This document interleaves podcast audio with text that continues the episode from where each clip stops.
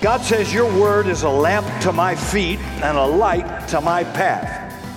Aren't you glad for headlights in a car at night? I love being able to see where you're going. Once my wife lost her voice. For an entire day, she could not speak, even above a whisper. Now, I know her voice after 42 years more than any other voice. So it was enjoyable for one day but life would be a bit unbearable if it were forever. Be kind of tragic. Where there is love and relationship, there are always words. Two kids get in love, get on the phone, Lord God, they can talk forever. Words, words. So I'm asking the question this morning Does God have a voice?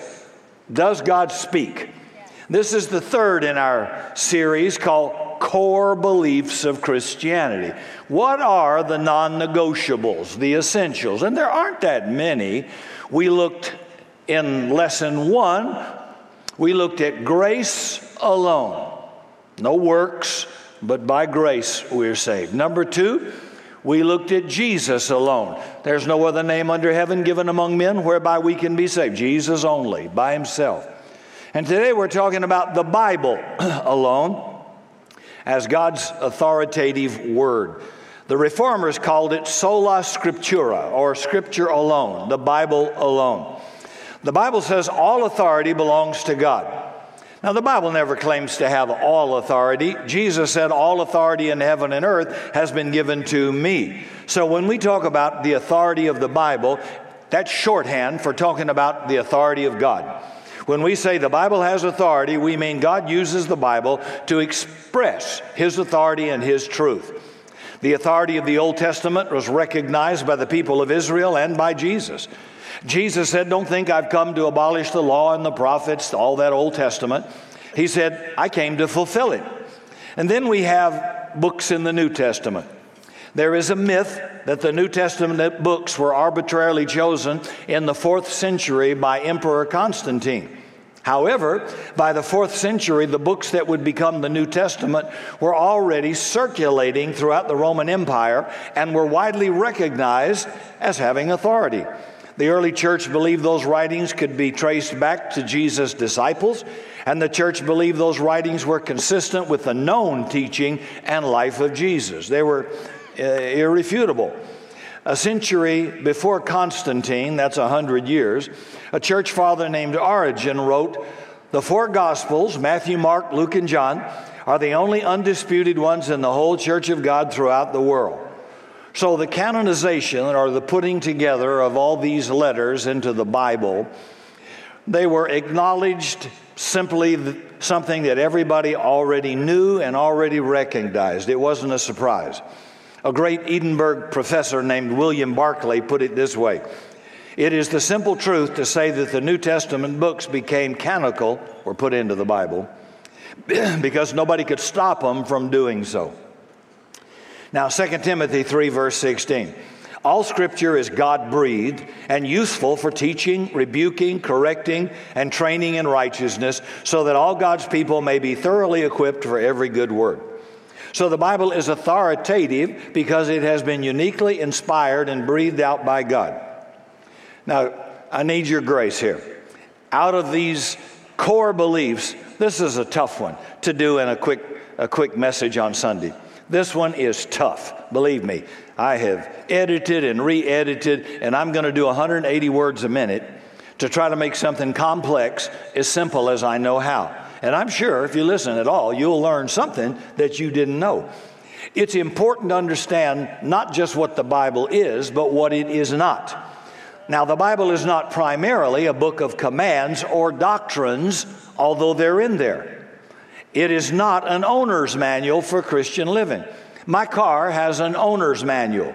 An owner's manual is not a book you read for recreation. Hello. Most of you never opened one in your car either. You use an owner's manual to find out how to fix what's broken. So a lot of people think the Bible operates like an owner's manual. It does not. What should I do when I have doubts? Page 32. What is the right belief about the end times? Uh, page 816. Have you ever noticed the Bible's not arranged like that? People get confused and frustrated when they recognize it does not function as a manual. Furthermore, the Bible does have commands and does have doctrine, but it's not mostly that. It is basically a story from the start to the finish of God's plan. Now, part of the doctrine of inspiration involves a belief the Bible is primarily a story because God chose it to be a story. There are good reasons for it. Stories carry authority, and if you don't understand that, you won't understand the Bible. During World War II, my father fought in the war. Military soldiers had to follow a lot of commands. There were a lot of beliefs tied to the war. Who's on the right side? What's good? What is freedom? What's the right strategy? So on 10 Downing Street in London was a bow tie wearing, cigar chomping, scotch drinking prime minister named Winston Churchill. I don't care what you think, I like him. He told a story, and I'm going to quote his speech. You can Google it. Upon this battle against Germany, World War II, upon this battle depends the survival of Christian civilization. If we stand, all Europe may be free, and the life of the world may move forward into broad, sunlit uplands. But if we fail, the whole world and all we have known and cared for will sink into the abyss of a new dark age. Let us therefore so bear ourselves that if the British Empire lasts a thousand years, men will still say this was their finest hour. Wow. And people responded, I'll give my life for that, they said. Now, of course, he told this story eloquently, but it wasn't the artistry of the words that mattered. It was the reality of the story. What he said was absolutely true. All kinds of commands, beliefs, and regulations would be part of that story, but they only make sense if you get the story. And one of our rival statements today in postmodernism is that there is no great story. It's all random. You and I have no meaning or purpose. We're just random specks. But the Bible says there is a story, and it's your story, it's my story. And our stories are part of a bigger story, the Bible story. And if you miss that, you're going to miss your story. Dr. Tom Wright says it's helpful to think about the story of the Bible like a play. Anybody but me ever been to a play? Well, a play, that was brilliant, right? Okay. And been to a NASCAR race or something? Okay. Well, in a play, they have acts, right? Act one, act two, act three. It's, divided. it's a story, but it's divided into different acts in a play. So the Bible has a trajectory. Uh, it's important to know what the acts are and where we belong in that story. So, the best I can, here we go. Act 1, not Acts, that's not the book of Acts. Act 1 is creation. Genesis 1, verse 2. In the beginning, God created the heavens and the earth. So God made all creation. He loves creation. He especially loves Texas. But, okay, I got you back. But He loves all of creation because He made it. They love, he loved the mountains, the sunset, the, the, the beach. We've, we've all seen those beautiful, they, they, we say, oh man, this is so great. Yeah, it's great because God made it and He made it good. And we learn all about that creation in Act 1. Ah, but that's not the whole story. That was just Act 1. Here's Act 2, the fall. Act 2 runs throughout most of the Bible, but especially in Genesis chapter 3 through chapter 11.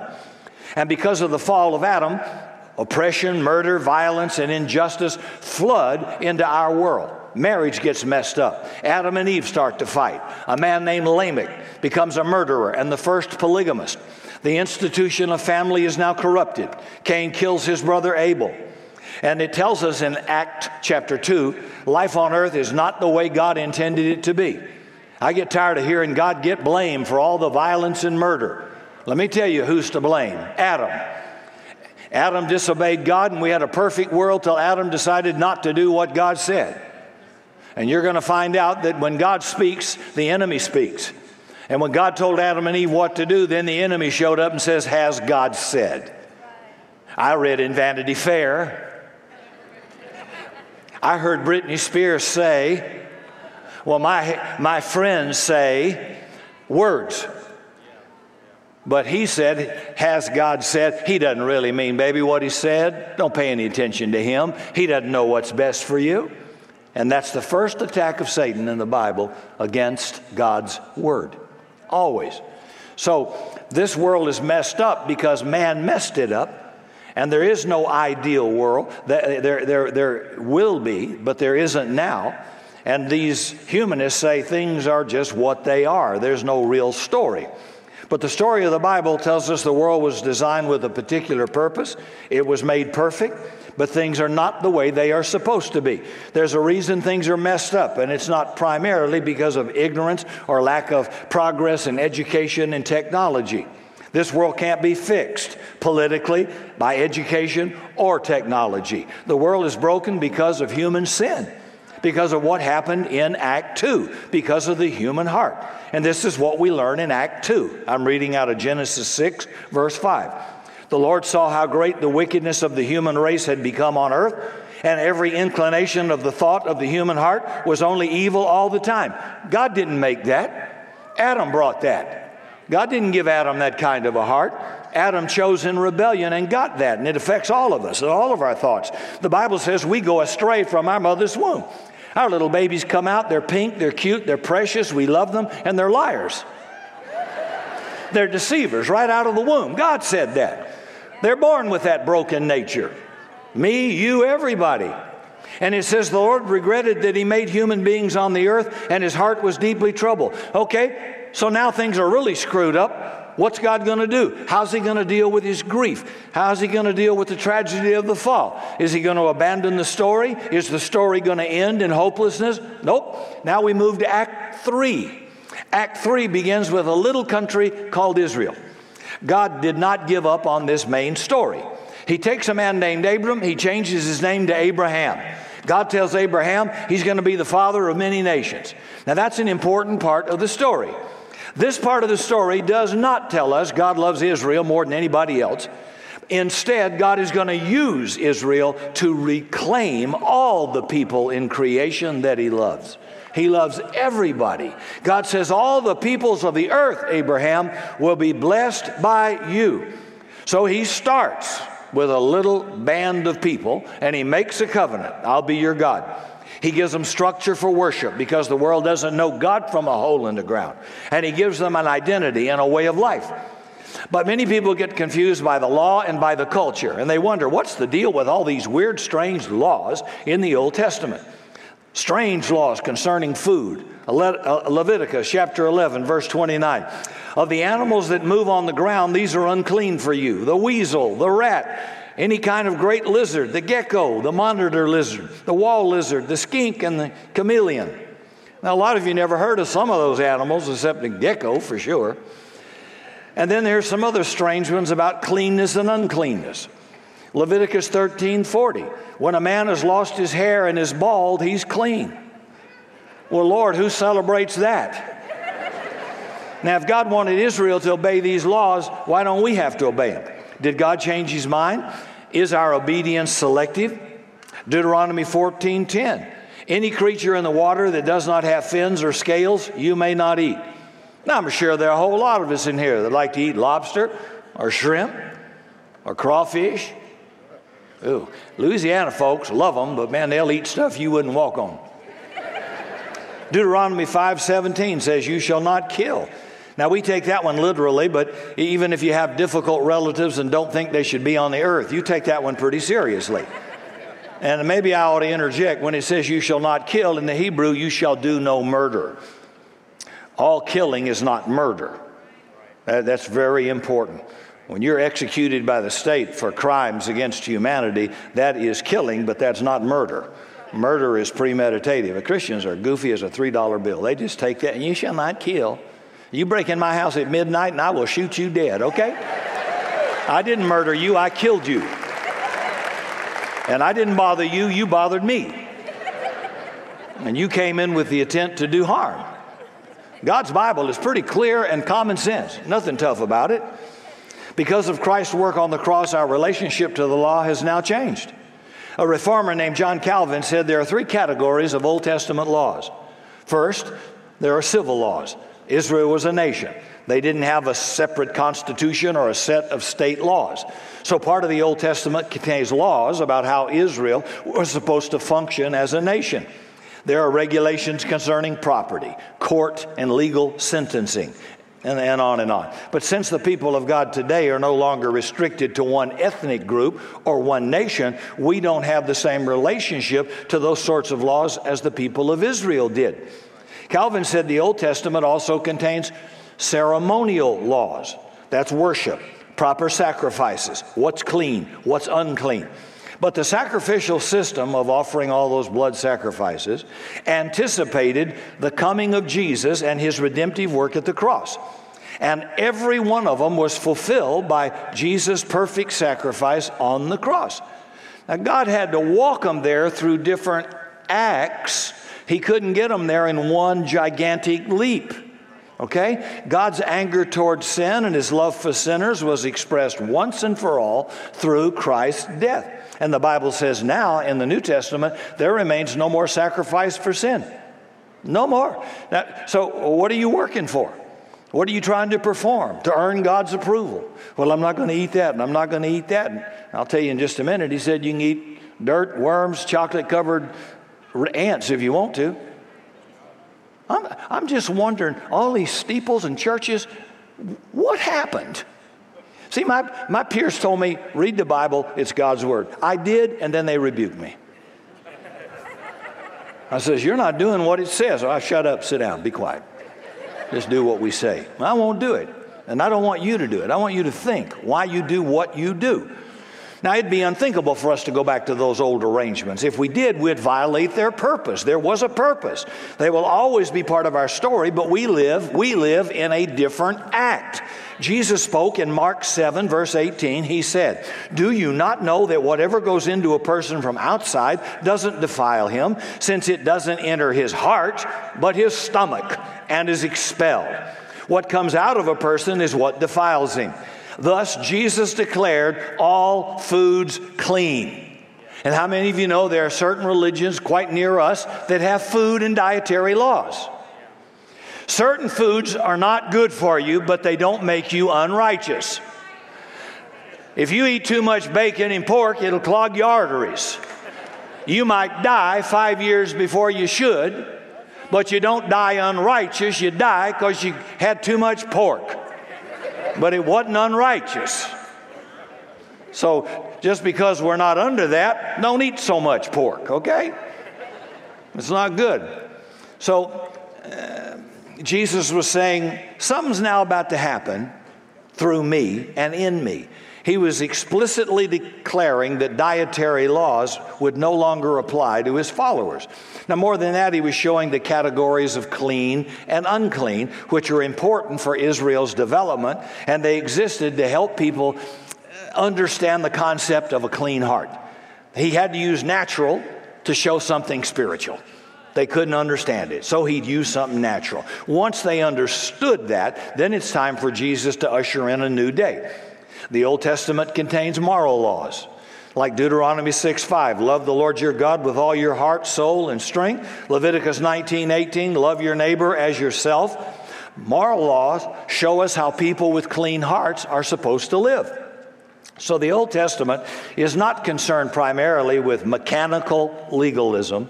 Old Testament laws are concerned with people having a clean and an upright heart and sometimes people mix this up that the Old Testament's just about legalism and the New Testament's just about grace, but both of them are concerned with the human heart. Jesus, out of the heart are the issues of life.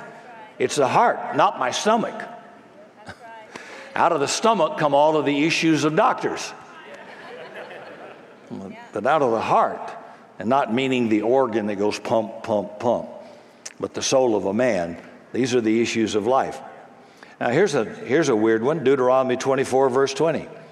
When you beat the olives from your trees, don't go over the branch a second time. Now, how many of you think that sounds strange and irrelevant? It actually teaches compassion on the poor. Old Testament laws for, were for obedient hearts. And the reason farmers were told to leave olives on their trees, not just knock them all off, was so that the poor could get some of the leftovers. He said, Don't take all the olives for yourself so you can get richer. Leave some for the poor who have limited resources. But what if you had fig trees? Well, the Bible only mentioned olive trees, so that principle doesn't apply to me. No, it applies to fig trees and orange trees and apple trees and every tree. It's an example that teaches us how to love others and how to have compassion on those less fortunate than us. So the law was never about narrow legalistic mechanical rule keeping, it was always about the heart. Now, some people say if the Bible is God's word, why did it allow practices like slavery and polygamy? See, many people in America 160 years ago used the Bible to defend slavery. People have the idea that, uh, and I'm sad to say it, but they've used the Bible to defend murder and everything else. It's important to understand the nature of the Bible. The Bible is not like the Book of Mormon. The Book of Mormon, we're told, was given to Joseph Smith in one completed piece from heaven. It just descended on the earth with the rose colored glasses. The Bible is not like that. The Bible is not a timeless set of principles that descended suddenly from heaven. It is not a generic, cultureless, timeless blueprint for social utopia. It was written by a particular people for a particular audience in a particular culture at a particular time. And God's going to use that to move people one step forward at a time. You need to understand that, or you'll never understand the Bible. And you have to keep in mind the moral baseline of humanity after the fall. It was barbaric. It was horrible. Everybody did whatever they thought they was right and wanted to. Sometimes we think life is bad in our day, but we take for granted the civilizing influence of Christian ethics and practices throughout history and how it helped a barbaric world get better. The Bible was written in a barbaric age. Killing of infants was commonly practiced. Women were treated like possessions. Masters could kill slaves without any accountability at all. Religion was mostly superstitious. It, uh, people didn't know God. Religion involved sometimes temple prostitutes and human sacrifices. So God started to work with people where they were so he could move them along to a better life one step at a time. So he starts in the ancient world and in the ancient world, slavery was ubiquitous. There was no social safety net, there was no welfare system. If a man went into debt, selling himself, even his children, into slavery was the only means of survival. So, a slave free society was not an economic or social possibility. That was the world that the Bible was written in. That wasn't God's will, that was, that was the culture that the Bible was written in and God's going to overturn it. But here's what the Old Testament did it constantly limited and undermined the institution of slavery. The laws limited the power a master had over his slave. The law says a master cannot inflict punishment on a slave. It said slavery cannot be perpetual. After seven years, a master must free his slave. The master actually had to give financial resources to his slave. So we, un- we need to understand that that sort of treatment of a slave did not occur anywhere in the world, but now in this little new country called Israel. So, compared to the ancient culture, the Old Testament is constantly undermining the practice and power of slavery. And when you get to the New Testament, it's more pronounced. Paul wrote a letter to a man, Philemon, about his runaway slave Onesimus. Put that on your football jersey. Onesimus. Paul told uh, Philemon that instead of punishing his slave for running away, he should set him free. Paul said to the church in Galatia, this is Galatians 3, verse 28, there is neither Jew nor Greek, slave nor free, male nor female, for you are all one in Christ Jesus. That was unheard of in the ancient culture. Unheard of. Thomas Cahill, an author, says this is the first egalitarian statement in all of ancient literature. No pagan society had this thought, belief, or writing. And egalitarian simply means we're all equal. Uh, I have equal rights, you have equal rights. But how many of you believe we had people in the pulpit preaching you don't have equal rights? In the South, they preached that a black man didn't have a soul. The stupid insanity around religion all I wanted to be was a fighter pilot. I didn't want to be a preacher. I thought, Lord, you're going to have to dumb me down to be a preacher. I just don't want to do this. But I got drafted. What can I do? So at least have a little mercy on me. I'm trying. You know, this is tough stuff. So, over time, Christians looked at the trajectory of the Bible, how scriptures were now changing the barbaric ancient culture, and they realized slavery was not an expression of God's will. If a human is going to flourish, it should be wiped out. So, guess what? The great anti slavery movements were primarily led by Quakers and Methodists, people like John Wesley and William Wilberforce. And there were also similar dynamics around issues like polygamy and the treatment of women. So, this doesn't mean I can finesse the Bible into saying whatever I want it to say or to justify sinful cultural trends. For example, uh, our culture today is more sexually permissive than it has been in a hundred years.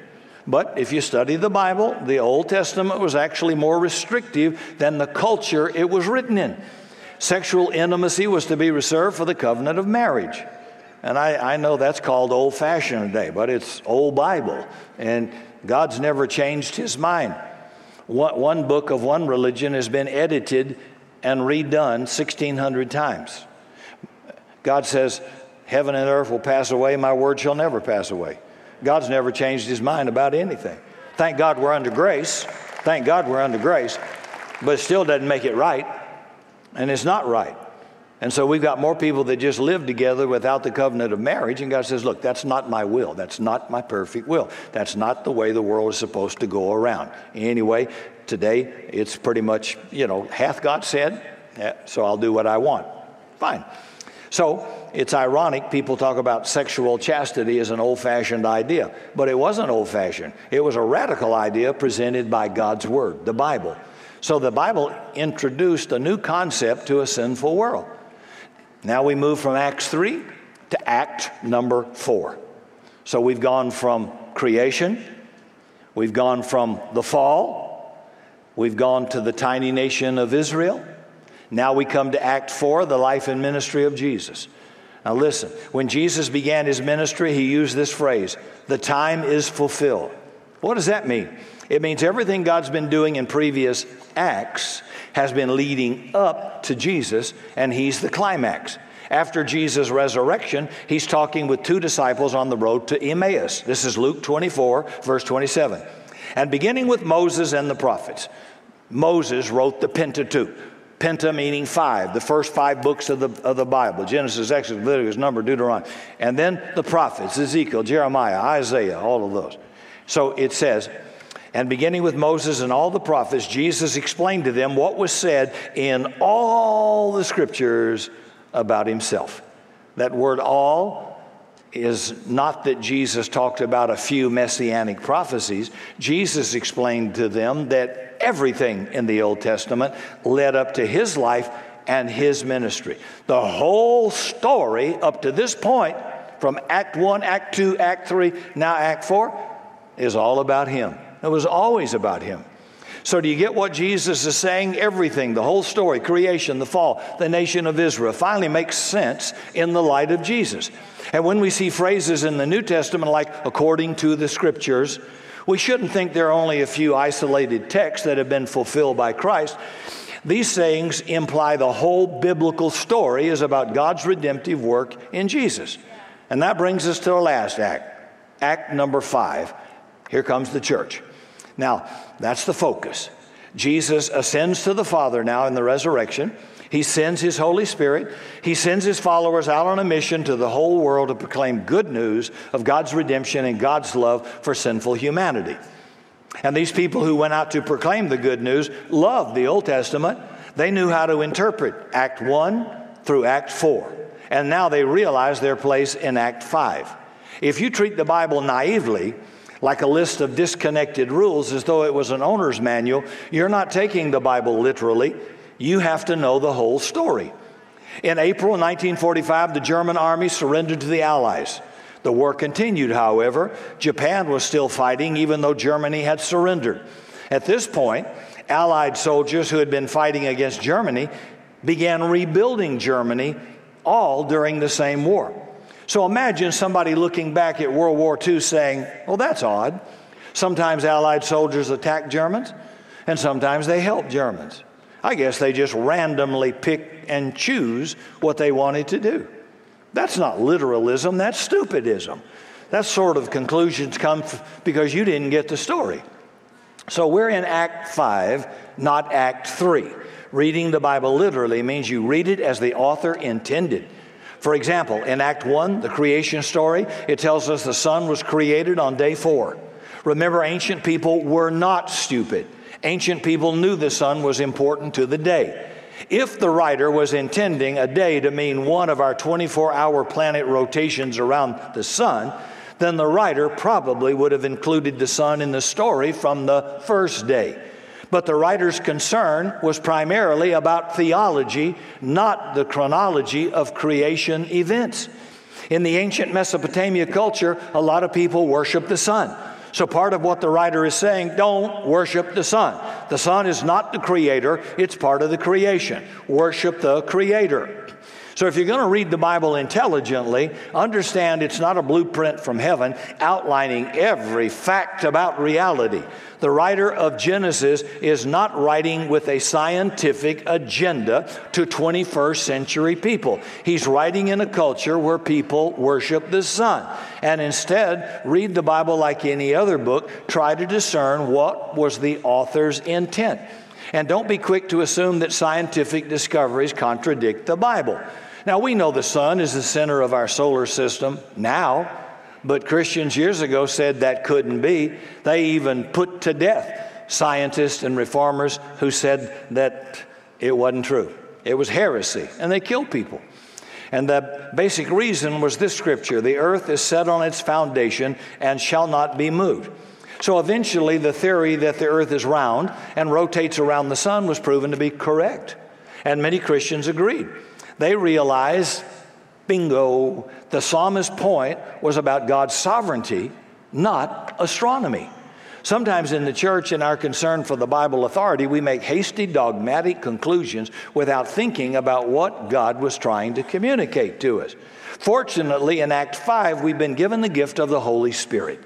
Jesus sent the same Spirit who, inside, who inspired Bible writers to illuminate Scripture to us. This is sometimes called the doctrine of illumination. I told you this was tough. Okay? You have no idea how good I feel about how I'm rocking on this thing right now, okay? If you think it's tough, you should see. So, the two main doctrines in the Bible are the doctrine of inspiration of the scripture and the doctrine of illumination, meaning that the Holy Spirit helps me understand it. This doesn't mean we don't have to study the Bible because we immediately, when we become a believer, get perfect understanding. I'm still learning. See, we're sinful. On our own, we tend to distort the scriptures. The Apostle John wrote to the church where some people tried to lead others away from Jesus. He said, As for you, the anointing you receive from him remains in you, and you do not need anybody to teach you. That's in 1 John chapter 2, verse 27. Now that take that out of context, and it doesn't mean you don't have a, a teachers or a pastor to teach and lead. It is essential to what John meant. Don't let somebody who claims to have a special anointing distort the scriptures and lead you away from Jesus. Every Christian has received the Holy Spirit. Simply pray and read the Bible together with humility. The Holy Spirit is given to each Christian. That's why in the Protestant Reformation, people went to great lengths to translate the Bible into the common language of man so they could read it because they had hidden it away, chained it to a pulpit, written it in Latin, and nobody could understand it but the priest and they made up rule. They just made up stuff and got away with it. It was called the Dark Ages. And so today you got a free one in every hotel room. You, you got Bible apps for it. And you still don't read it. So some jackass gets on TV and makes statements and, well, so and so said. Did you ever read it? Yeah. Conclusion. Just wait till I get to last times. I'm going to make your hair curl. When, I'm closing now, okay? Gear down, trays up, seatbelts fastened, all right? When people are in a crisis, like a hospital bed, in jail, this is the book that's read the Bible. Though I walk through the valley of the shadow of death, I will fear no evil, for you, God, are with me. When a marriage dies, when hope gets lost, God's word has power.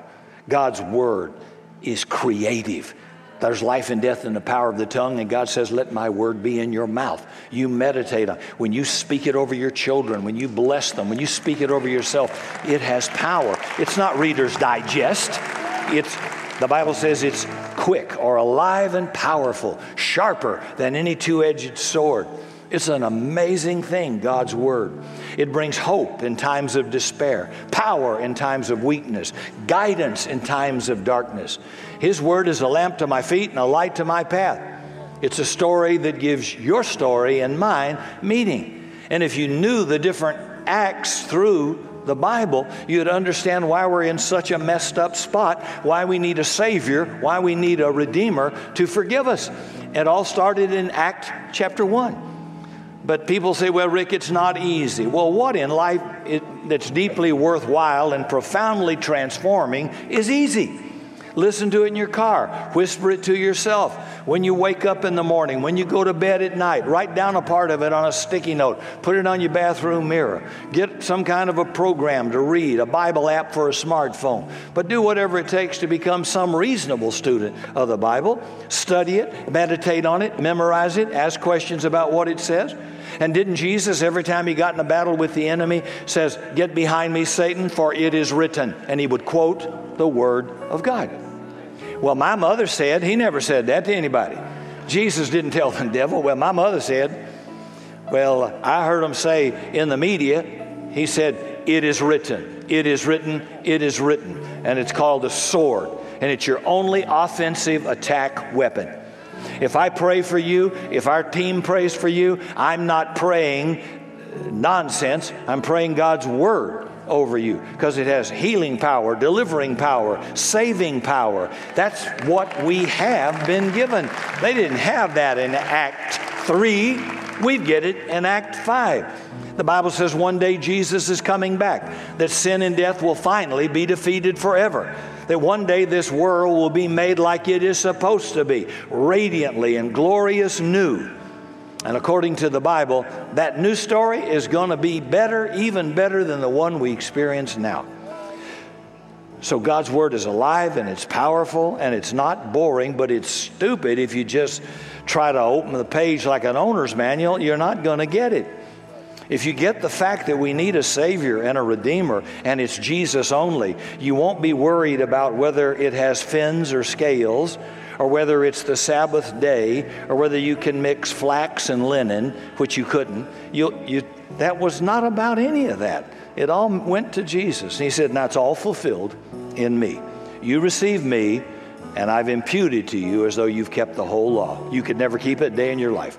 So I, that's where grace comes in grace alone. For by grace are you saved through faith, not of yourself not because you're morally pure or because you don't do anything wrong, but because of the grace of God that Jesus provided. You want to go back to the good old days under the law? Try that out. See how that works for you. Yeah, you, you, you, could die. They could kill you with stones. You broke the law. Nonsense. We live in the best part right now. We have a better covenant.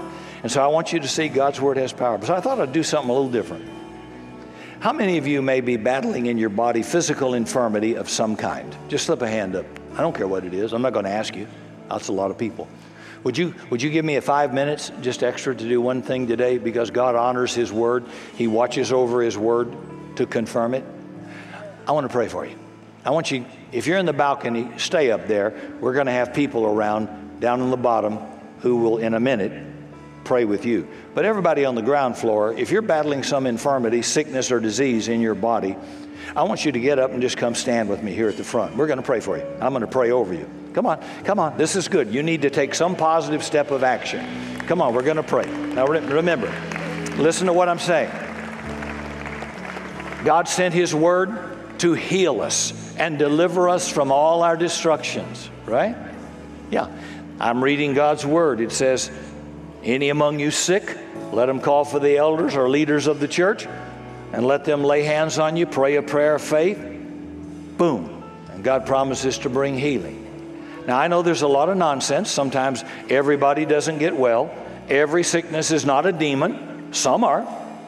And sometimes it's a curse. It runs in the family. My mother and her mother all died of breast cancer at 57. That's a curse.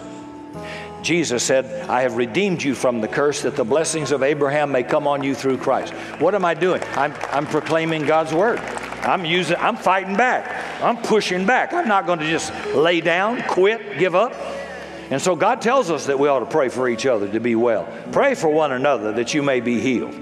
So uh, we can do it standing in a chair, but sometimes a demonstrative move forward is a good thing. So I'm going to ask the team members and staff and different people to, to kind of move through in just a minute. I'm, I want them to lay hands on you. We're not going to pray a long time. When Jesus prayed for people, he said, See, be made well. Lazarus, come forth. Get up. Some Christians pray over you.